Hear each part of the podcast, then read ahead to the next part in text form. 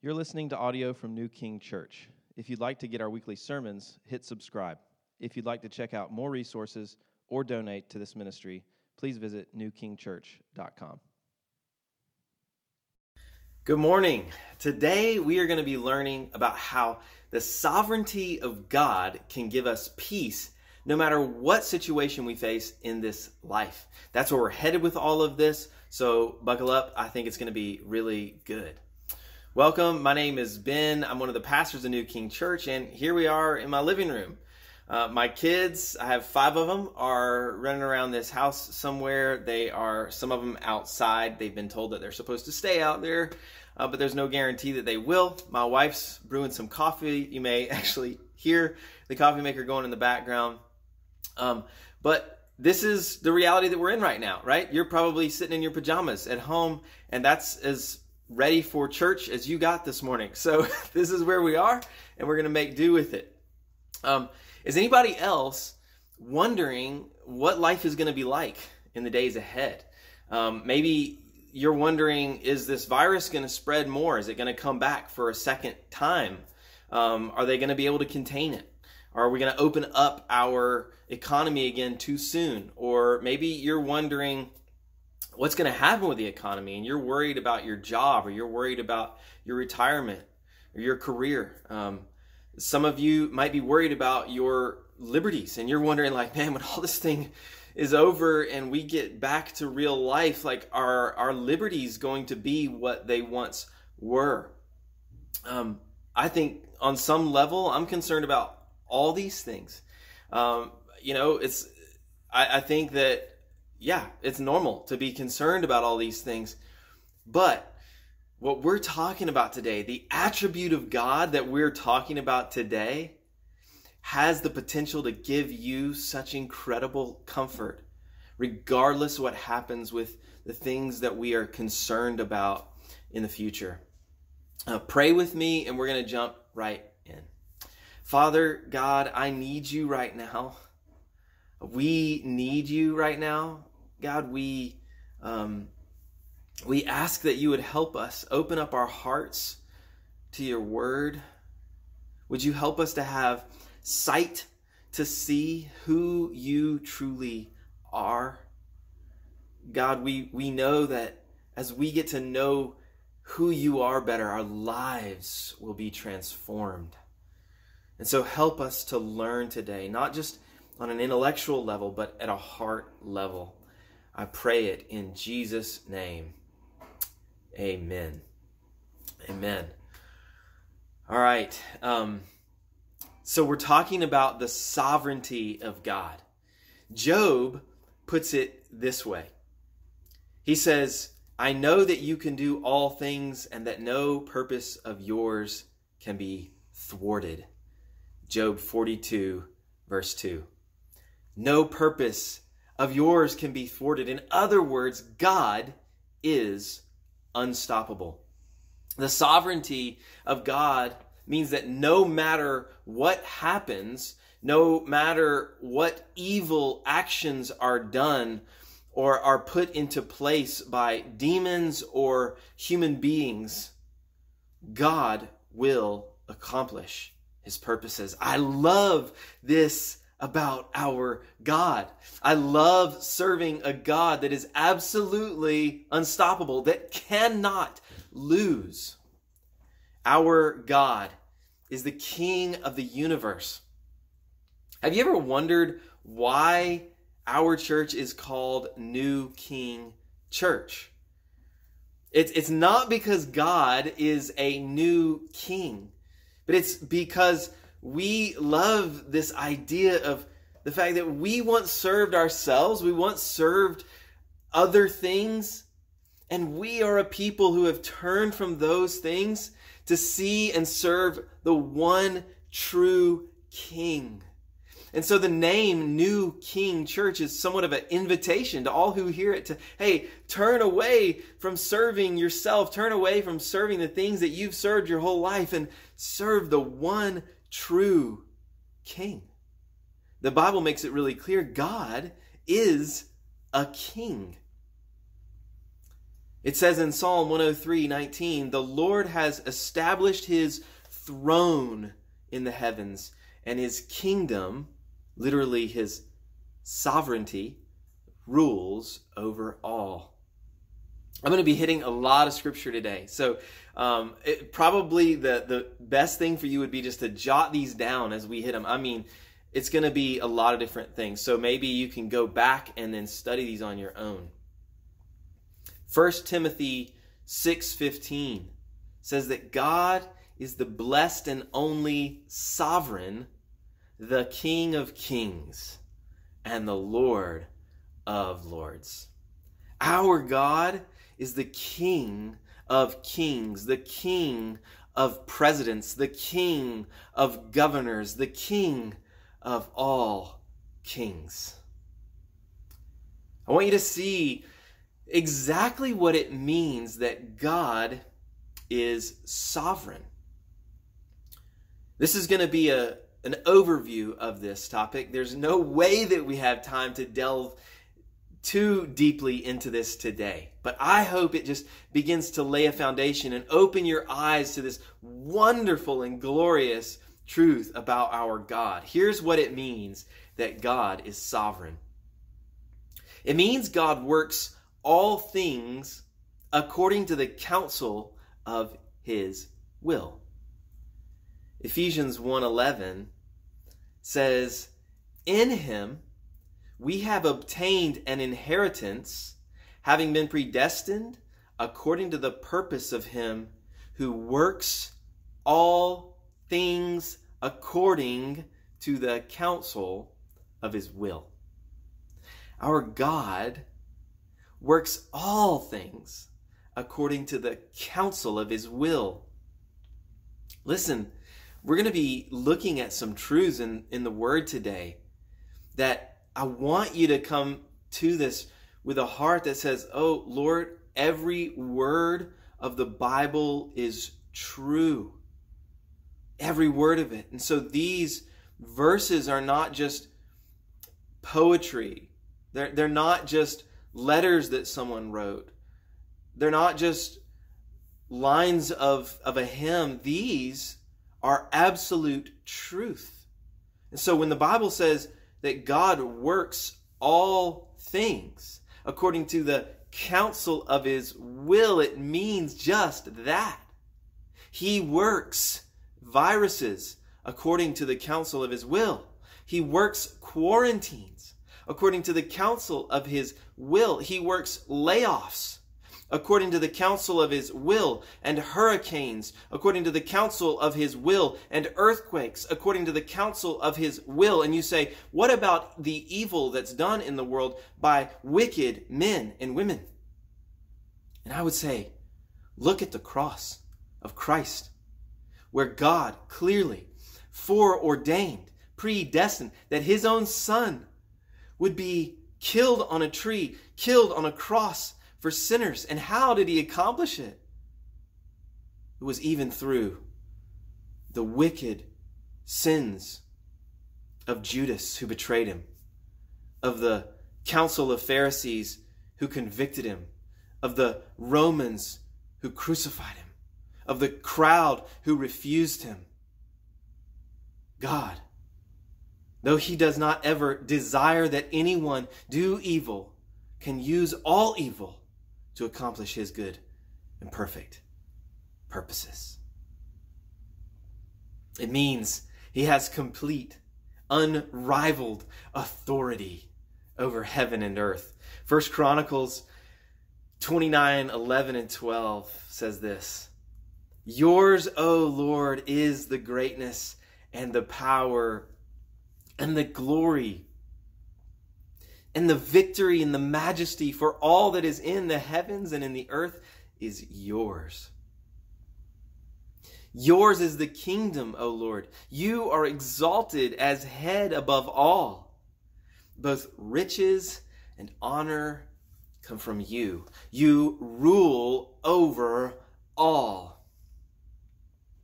In your hand are power and might and in your hand it is to make great and to give strength to all. This is our God. This is what his sovereignty means. He has authority over everything. Heaven and earth is his. His kingdom is everywhere. He rules over all.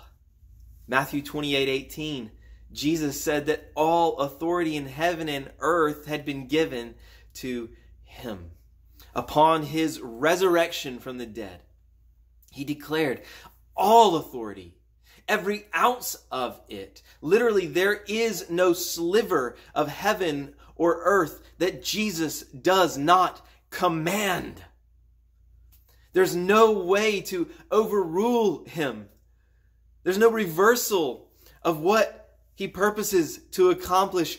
The risen Christ has all authority, and therefore he cannot be stopped. He cannot be thwarted like Job said.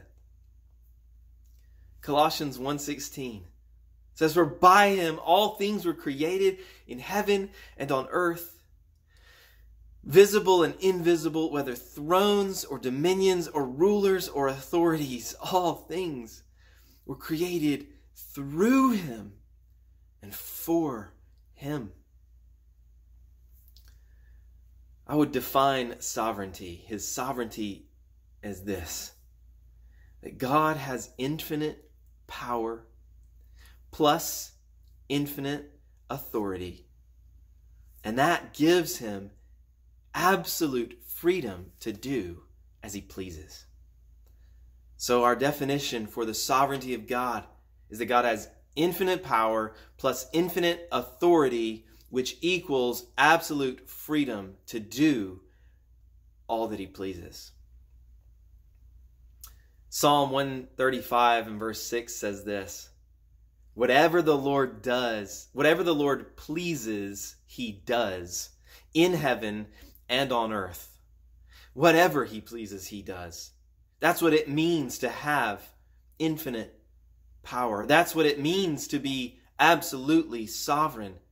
He is absolutely free to do what he wants, when he wants, where he wants for all time. And no one and no thing can inhibit him. He is unstoppable. So I hope just as you're hearing this that awe, awe is rising up in you. That is right response. Let's continue that. Let's consider for just a minute God's sovereignty over creation. That verse that I just read, Psalm 135, um, it continues on this way whatever the Lord pleases, he does in heaven and on earth, in the seas and in all deeps. He it is who makes the clouds rise at the end of the earth, who makes lightnings for the rain and brings forth the wind from his storehouses. He's sovereign over all of creation. In Matthew 8, we see that Jesus is sovereign over all of his creation. Matthew 8, 26 and 27, it says that Jesus rose and rebuked the winds and the sea, and there was a great calm. And the men marveled, saying, What sort of man is this that even winds and sea obey him? You know, it's almost easier to think about animals obeying him because they have a mind and, and they have ears to hear a command. But how is it that this God can command the wind? Which seems to have its own will, right? It seems to just go wherever it wants to go, or waves. How is it? But we see that he does. He has control, he has sovereignty over the elements. Hebrews 1 3 says Jesus upholds the universe by the word of his power. He's upholding this universe, keeping it together, holding the molecules in place.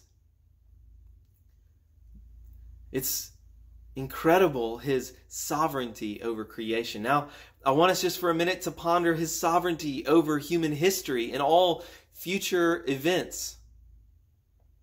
In Daniel 4:35, it says, He does, God does, according to his will among the host of heaven and among the inhabitants of the earth, and none can stay his hand or say to him, What have you done?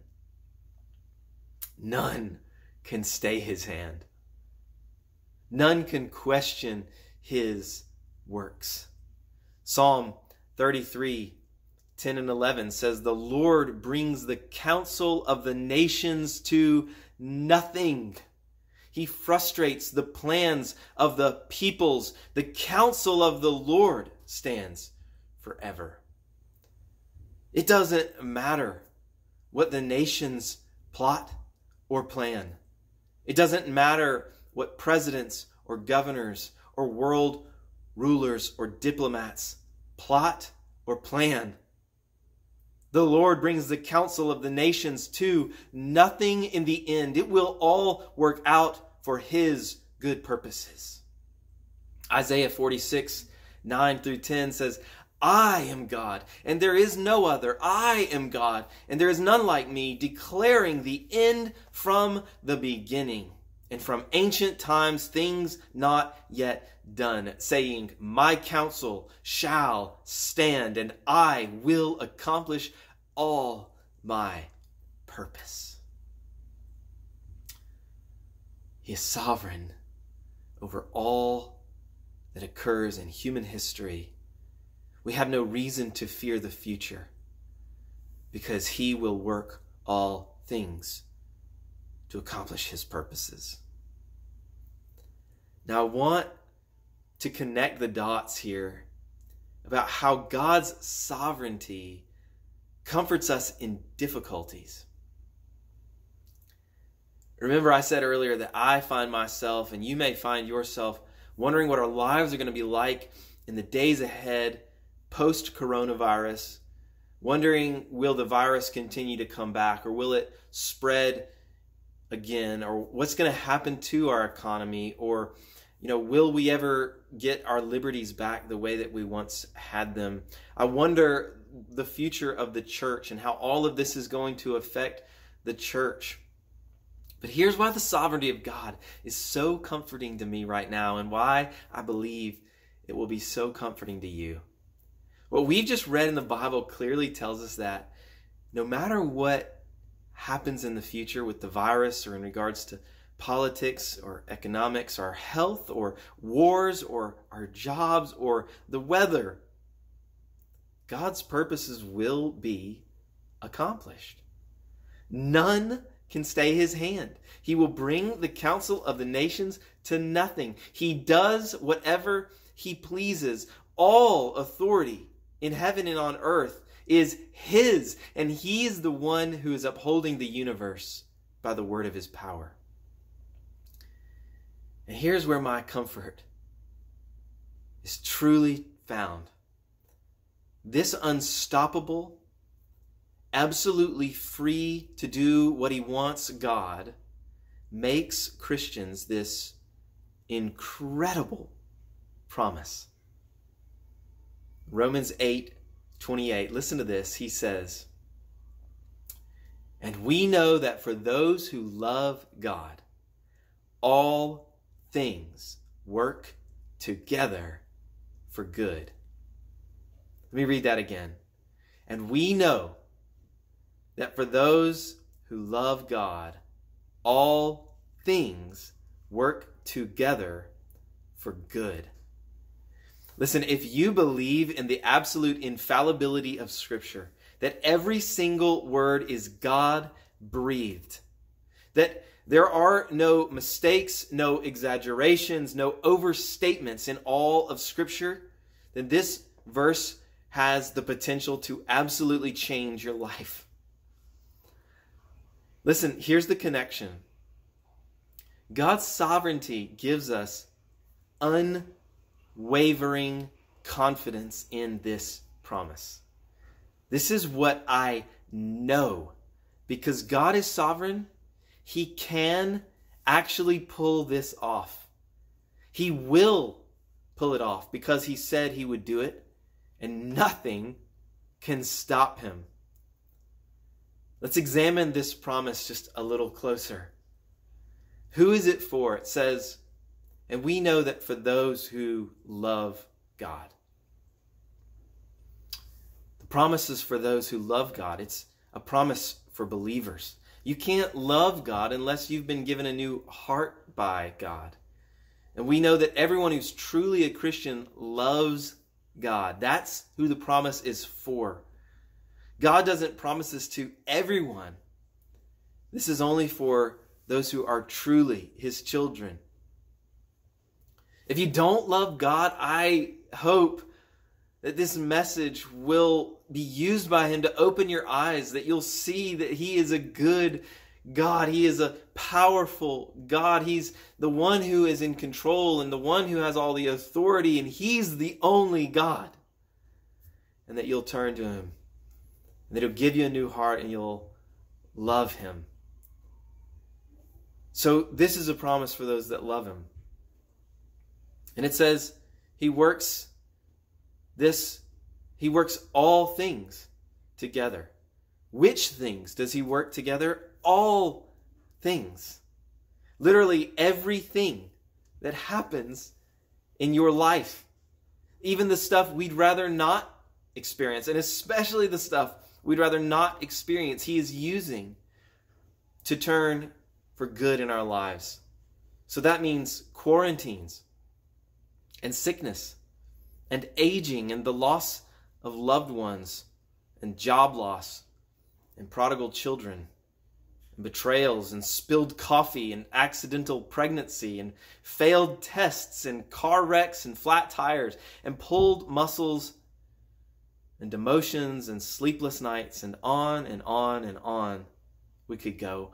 All these things, as well as all the wonderful things that we love about our lives, they're all working together for our good. Not separately, but together the way that a garden needs both the cool spring days and the hot summer days, and it needs those gray, rainy days as much as those bright and sunny days. And a garden needs the worms that are moving around in the soil and the nutrients that are in the soil, and it needs someone to come and to pull the weeds and also to prune the dead branches. And all of these things, some painful and some not so painful, are all being used together in order that the garden can bear fruit. So it's all for our good. What does that mean? The next verse tells us. Romans 8 29, the very next verse says, For those whom he foreknew, he also predestined to be conformed to the image of his son. I want you to hear this. God, Christian, is using all things together for your good. And what that means is not that He's using all things together for your ease in this life. It doesn't mean He's using all things together for your success in your career. It doesn't mean that he's using all things together for your um, happy weekends or your prosperity or your health. It means he's using all things together for your greatest good conformity to Jesus. For those whom he foreknew, he also predestined to be conformed to the image of his Son. That's the very next verse. And so when it says that he's using all these things, that he works all things together for our good, it's this good.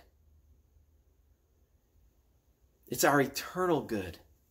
It's the greatest good that he could possibly give us. And if your reaction to that is, oh, well, that's really not the good I want, well, then I would say you need to do some soul searching. Because listen, for all true believers, this is our deepest and greatest desire that we would be more like Jesus. So, He will work it all together for our ultimate good, namely, that we would be conformed into the image of His Son. So, no matter what happens with the coronavirus or the quarantine or the economy or with our civil liberties or even our very lives, God has all power and all authority. And He is absolutely free to do all that He wishes. And nothing can stop Him. And so nothing can keep Him from keeping this promise to you that He will work all things out for your ultimate and greatest good. That means that whatever you ask for from Him that He withholds, He only withholds it because He intends to give you something better. Ha! What an amazing truth. So I want to ask you this Do you know Him? Do you know this God? Do you love Him? Do you know how it is that God can be so good to those who love Him? How can we be sure that God is for us? Oh, if you keep reading down in this passage, Romans 8:31 says this. Speaking to Christians, if God is for us, who can be against us? And here's how we know that God is for us. Listen, verse 32. He who did not spare his own son, but gave him up for us all, how will he not also with him graciously give us all things? How can we be confident that this sovereign God, this all powerful God, will do good for us? Because we see the cross we look at the cross and we see that if he was willing to give up his own son, then there is absolutely nothing he is not willing to do for us, for our good. Jesus died on the cross in order to take our place, in order to take our punishment for our sins against a good and holy God. He did this so that God could be just because he won't sweep sin under the rug, but also forgiving. Because once Jesus paid the price, you don't have to pay it. You can be forgiven. Jesus hung on the cross in our place. He died. He was buried. And on the third day, he conquered sin and death. And he rose from the grave to offer life to all who would turn from their sins and their rebellion and their rejection of God and their running from God and turn to Him and embrace Him and say, I want you. I want a new king. And for all who do that, He will embrace you. He will take you in. He will forgive you of your sins, no matter what they are. And He will promise to do good for you, no matter what comes our way in the days ahead. Listen, if you believe this message right now, wherever you are, you have the opportunity to turn to Him. All you have to do is say, I'm yours, God. I'm done with my sin. I'm done with my rebellion and my running. I'm yours. I believe that Jesus died for me in my place and that he rose from the dead. And if you do that, he will forgive you and he will give you a relationship with himself. So if you want that this morning, the Bible says if you confess with your mouth that Jesus is Lord and believe in your heart that God raised him from the dead, you will be saved. And so, don't be ashamed of Him. The Bible says if you truly believe in Him, you won't be ashamed. You'll be ready to give a public profession of your faith. And so I want to invite you to let us know that you have turned to Jesus. Give us word of this. Like you can reach out to us and direct message us, or you can send us an email at info at newkingchurch.com. Somehow you reach out and you let us know that you today have put your trust in the sovereign King of the universe. Pray with me. Father, uh, I thank you for the comfort of your sovereignty. That no matter what we face in the days ahead, no matter what trials we might have to endure, you will never leave us. You will never forsake us. You will hold us by the hand and say to us, Fear not, for I am with you and I will help you.